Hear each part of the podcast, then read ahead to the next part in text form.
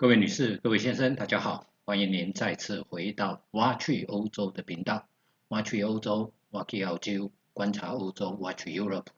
我是台湾瑞士单国深度旅游专家，也是漫游旅人的瑞士作者发哥杨振发。本节目由泰永旅行社赞助提供。泰永旅行社是台湾瑞士单国深度旅游专家，深度经营瑞士、纽西兰、欧亚、美菲以及南极等地。是个您值得信赖、有温度的旅游伙伴。泰永旅行社电话零二二七一七二七八八，官网 triple w 点五幺七六四点 com 点 t w 五幺七六四，我要去瑞士。好，呃，各位听众，欢迎您再次回到呃挖取欧洲的频道啊。经过了两个礼拜的。呃，闭关，所以呢，有两个礼拜没有线上传新的节目。今天呢，再次为各各位听众呢上传新的节目。今天要跟各位来宾呃，各位听众聊些什么呢？就是呢，有关于瑞士的火车。瑞士的火车呢，是应该是全世界最方便、最容易搭乘，而且呢最准时的火车。啊，所以呢，瑞士人的日常生活，火车是脱离不了关系的。当然，我们知道火车的发明是由英国人叫 Robert Stevenson 的人，在一八二九年的时候呢，发明了一个叫火箭号，他用轨道。其实最早啊，欧欧洲人很早很早以前，他们就用轨道，但是呢，是用马拉着车厢到处旅行。可是呢，它它的距离不长。所以呢，当蒸汽机发明了以后啊，就有人啊，史蒂史蒂文森呢，就把它放到了这个呃，就做成了火车蒸汽火车头，然后呢铺设轨道之后，让人类的移动的距离大为增加。所以呢，人类在这个时候开始移动了啊。那在移动了以后呢，旅游就更为兴盛啊。一八一一六年的时候，拜伦去。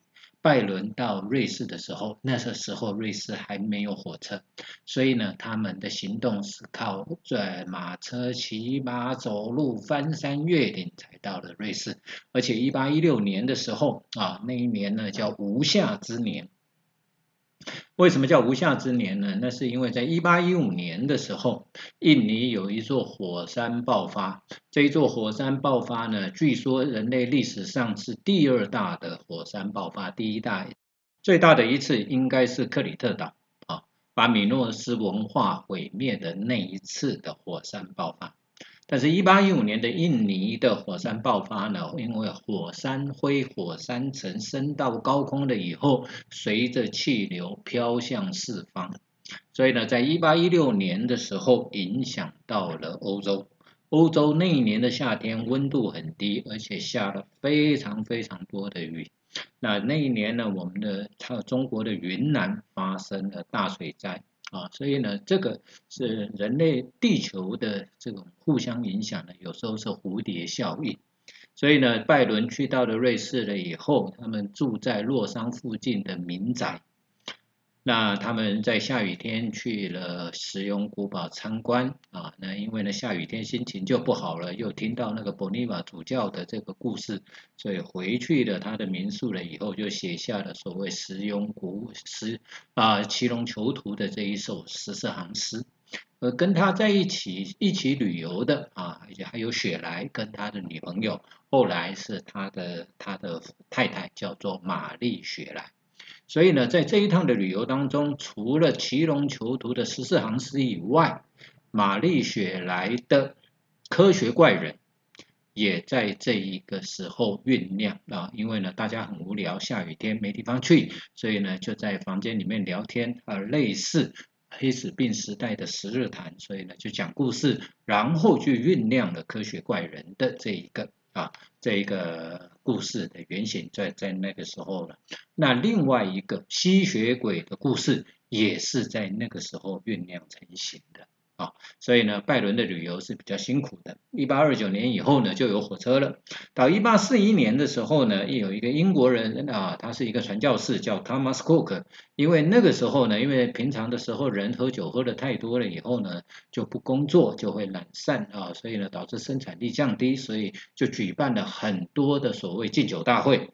而这个参加敬酒大会的时候呢，每个人都要自己订买火车票，自己订房。啊，以前在这种通通通讯不发达的年代，那个要订房要写信去，又要写信回来，要买火车票呢，要自己去买，万一买不到还要买站票，所以这种情况之下呢，Thomas Cook 这一个人他就想说的，那我就包一节火车厢下来，然后我跟旅馆呢把先事先把旅馆的房间订好，然后呢火车票加上这个旅馆呢就拿来卖，卖给要去参加敬酒大会的人，只要跟我订跟我买，你就有火车票，你就有房间。所以呢，从而产生了世界的第一家旅行社，就是 Thomas Cook。很可惜，Thomas Cook 在二零二零年的这个新冠肺炎的情的肆虐当中呢，他就破产。那当然，后来呢，这个铁路的建设呢，也延伸到了欧陆，当然也就延伸到了瑞士。那现在去瑞士自助旅游的客人，大部分的人都会买所谓的 Swiss Travel Pass，也就是呢瑞士火车周游券。那现在也有团体是运用 Swiss Travel Pass。啊，来组团，也就是全程是搭火车的这一种旅游方式。那也有很多的客人对于这种旅游方式非常感觉很新鲜，想要去尝试的。那瑞士是最好的地方。当我第一次拿到这个 Swiss Travel Pass 的时候呢，因为它分很多了，它有连续四天、连续八天、连续十五天、连续一个月，或者是呢一个月内任选三天、四天、五天、六天。啊，或者是呢，它也它还有一种叫做半价卡，你买了半价卡了以后呢，你就可以呢买所有的火车票都是半价啊。那还有一个呢，它有家庭卡，如果是买家庭卡的话呢，十六岁以下的小孩跟着父母旅行呢，它是不用火车票的。所以呢，这张 Swiss Travel Pass 它除了是一张火车票以外，它本身也是一张公车票啊，它可以很多城市的公车都可以无限制的搭乘。它也是电车票，像苏黎世、像伯恩这个市区里面有电车，它的这个 Swiss Travel Pass 也可以搭电车。那它本身也是一张博物馆博物馆的通行证，有很多的博物馆啊，你只要拿着这一个 Swiss Travel Pass 呢进去是免费参观。那也，它本身也是一张折扣卡。为什么是折扣卡呢？因为呢，它到很买很多的私人的登山缆车、登山火车这一张票可以打折，大部分的都可以打到对折，只有少部分的像少女峰可以打七五折。那它本身也是一张登山票啊，登山的车票。为什么是登山车票呢？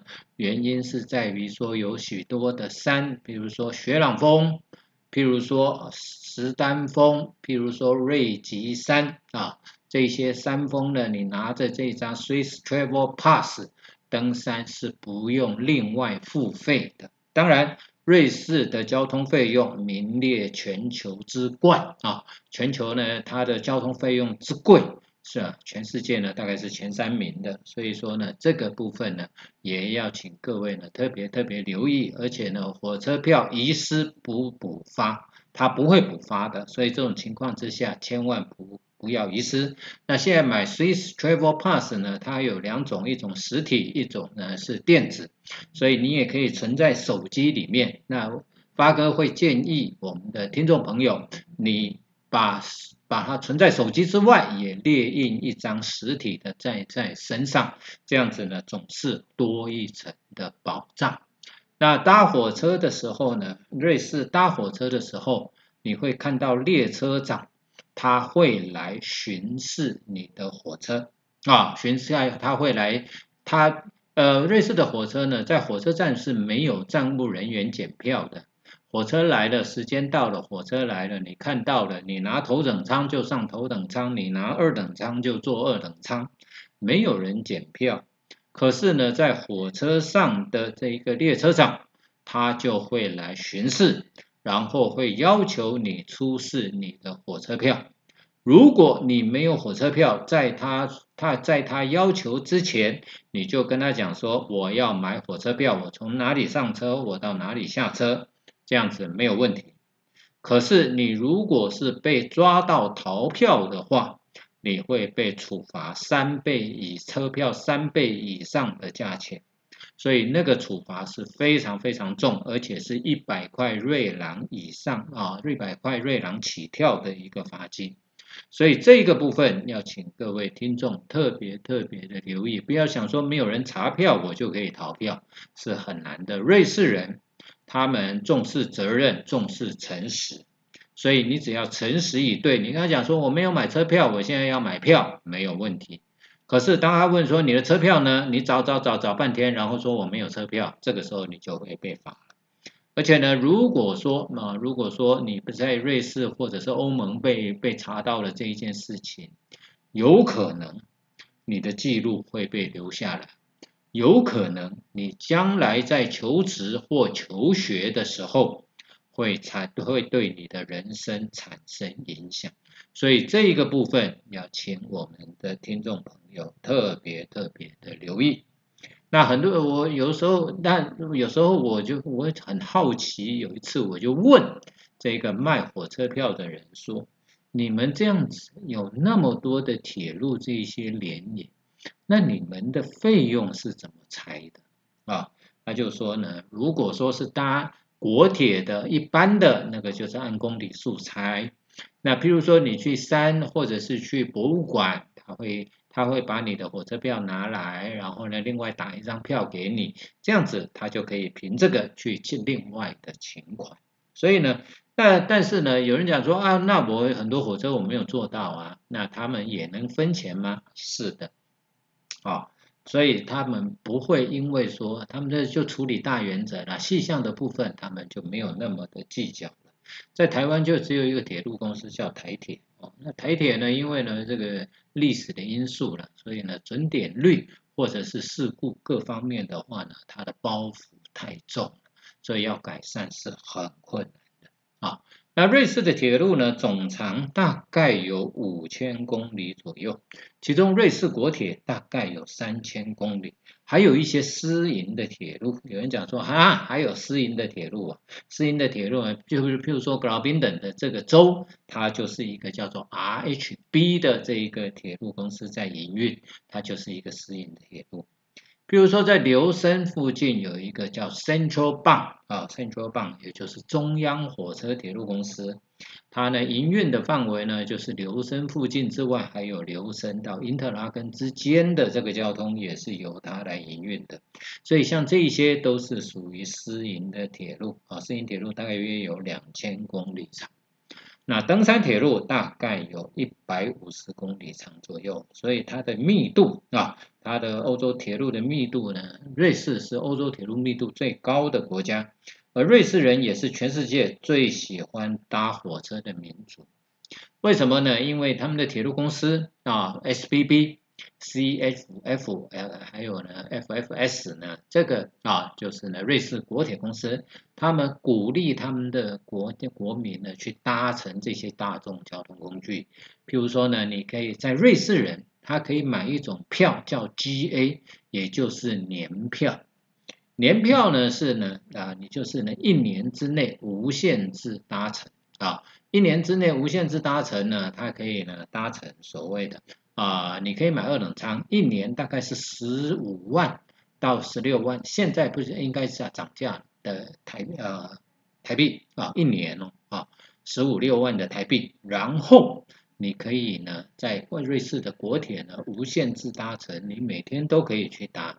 那他为了要鼓励人家搭火车呢，在火车上啊，他有贩卖，他有贩卖很多的，还有贩卖，他有。餐车啊，有些车车次也会有餐车，然后他们会卖咖啡啊，他们呢这个插呃座座位上面都有插座，这些呢这你在火车上还可以办公，而且呢那他们呢很多都市，因为他们希望减少空气污染，减少汽车的进入，所以他们的停车费提的非常非常的贵，所以这种情况之下。啊，越来越多的人会觉得说，我开车去上班是划不来的，所以他们就改转而去搭火车。所以呢，瑞士平均一个人一年坐的火车公里数呢，超过两千公里。而瑞士国铁平均一天的运量超过一百人次，货运超过五千四百万吨一年，所以呢是瑞士重要的最重要的交通交通运输系统啊。那瑞士的第一条铁路呢是在一八四七年的时候完成啊，那行驶在呢巴登到苏黎世之间，这这大概只有七十公里左右了。那在呃，他们想说呢，在巴登生产的面包呢，可以在半个小时之内运送到苏黎世，所以呢，又有人讲说呢，呃，叫 Spanish Rolls Railways 啊，就是呢，西班牙卷的火铁呃铁路。啊，巴登的东西就可以运到苏黎世，所以慢慢慢慢的啊，瑞士呢各州之间都想要升，都想要啊新建铁路，所以呢，隔年呢，瑞士呢就邀请了。英国的这个铁路建筑师的啊，来建筑他们的铁路网，其中一位呢就是史蒂文森的儿子啊，但是他们的建议没有被采纳了。那在一八五二年的时候呢，瑞士的中央政府把建筑铁路的这一个权利呢发下放给州政府，所以呢，大家呢就纷纷的建建建啊，就来建筑铁路。可是这种情况呢，有一个问题，就是说什么问题呢？就是各州政府。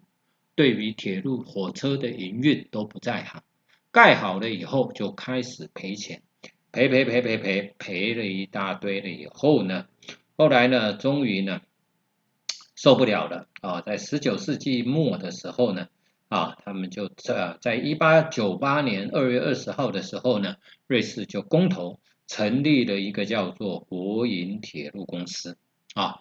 然后整合各州之间的这个铁路公司，他们的火车班次这些全部整合起来了以后，在一九零一年的十二月三十一日呢，午夜发车，从苏黎世经过伯恩到达日内瓦。一九零二年的一月一日正式开幕，整合了这些铁路了以后呢，啊，就变成了瑞士国营铁路，也就是我们现在的所谓的 SBB。德文 SBB，法文是 CFF，那意大利文是 FFS，是全国最大的铁路公司。在一九九九年的时候呢，他们把它独立的，本来是属于联邦政府底下的一个组织，后来成为一个独立营运的公司。这里产生的另外一个问题，就是呢，SBB 的 CEO 的薪水比瑞士总统还高，所以呢，被人诟病啊。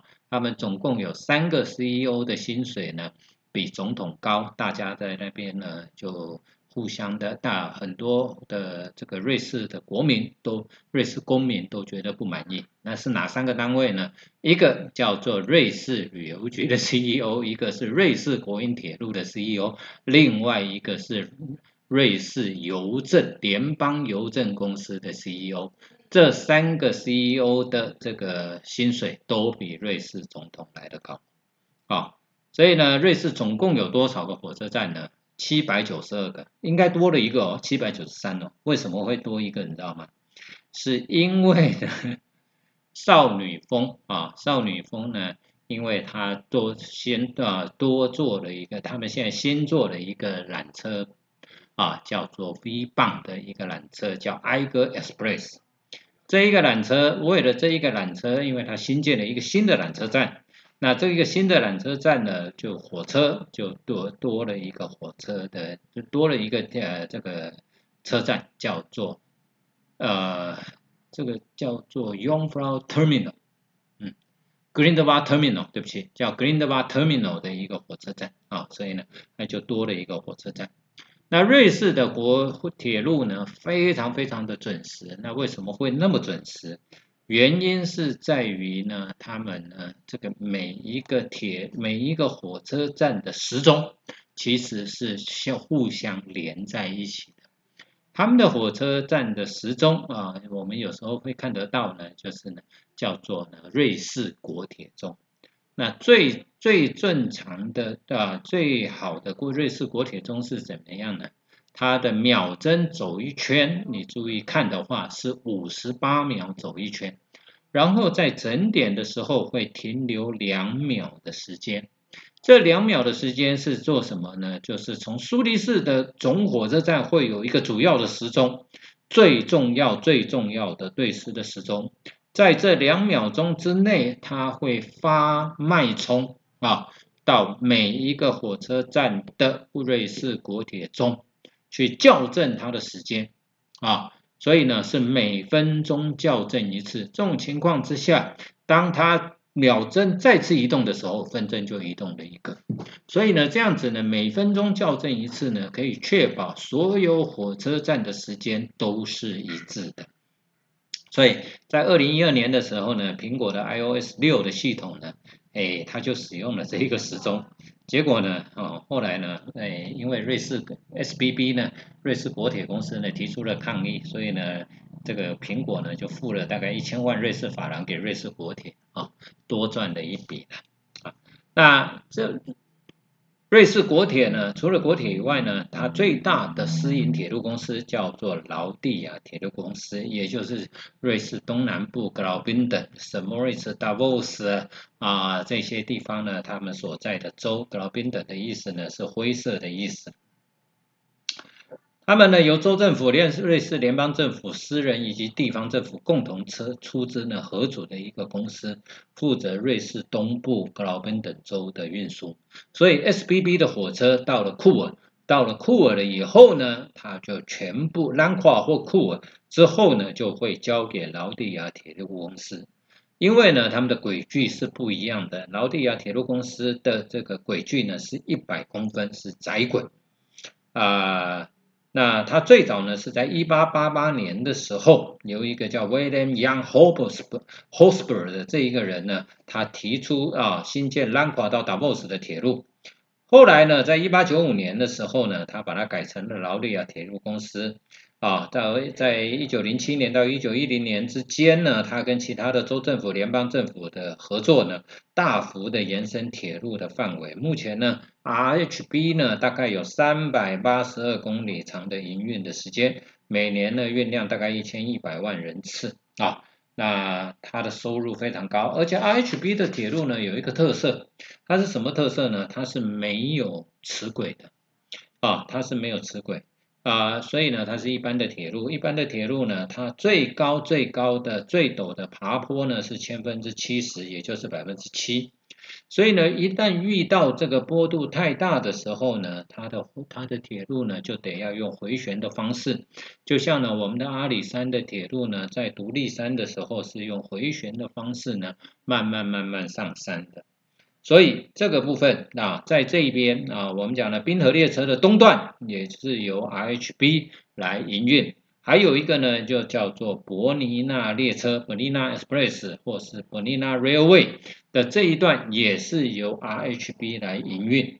所以呢，RHB 是瑞士非常非常重要的铁路公司之一。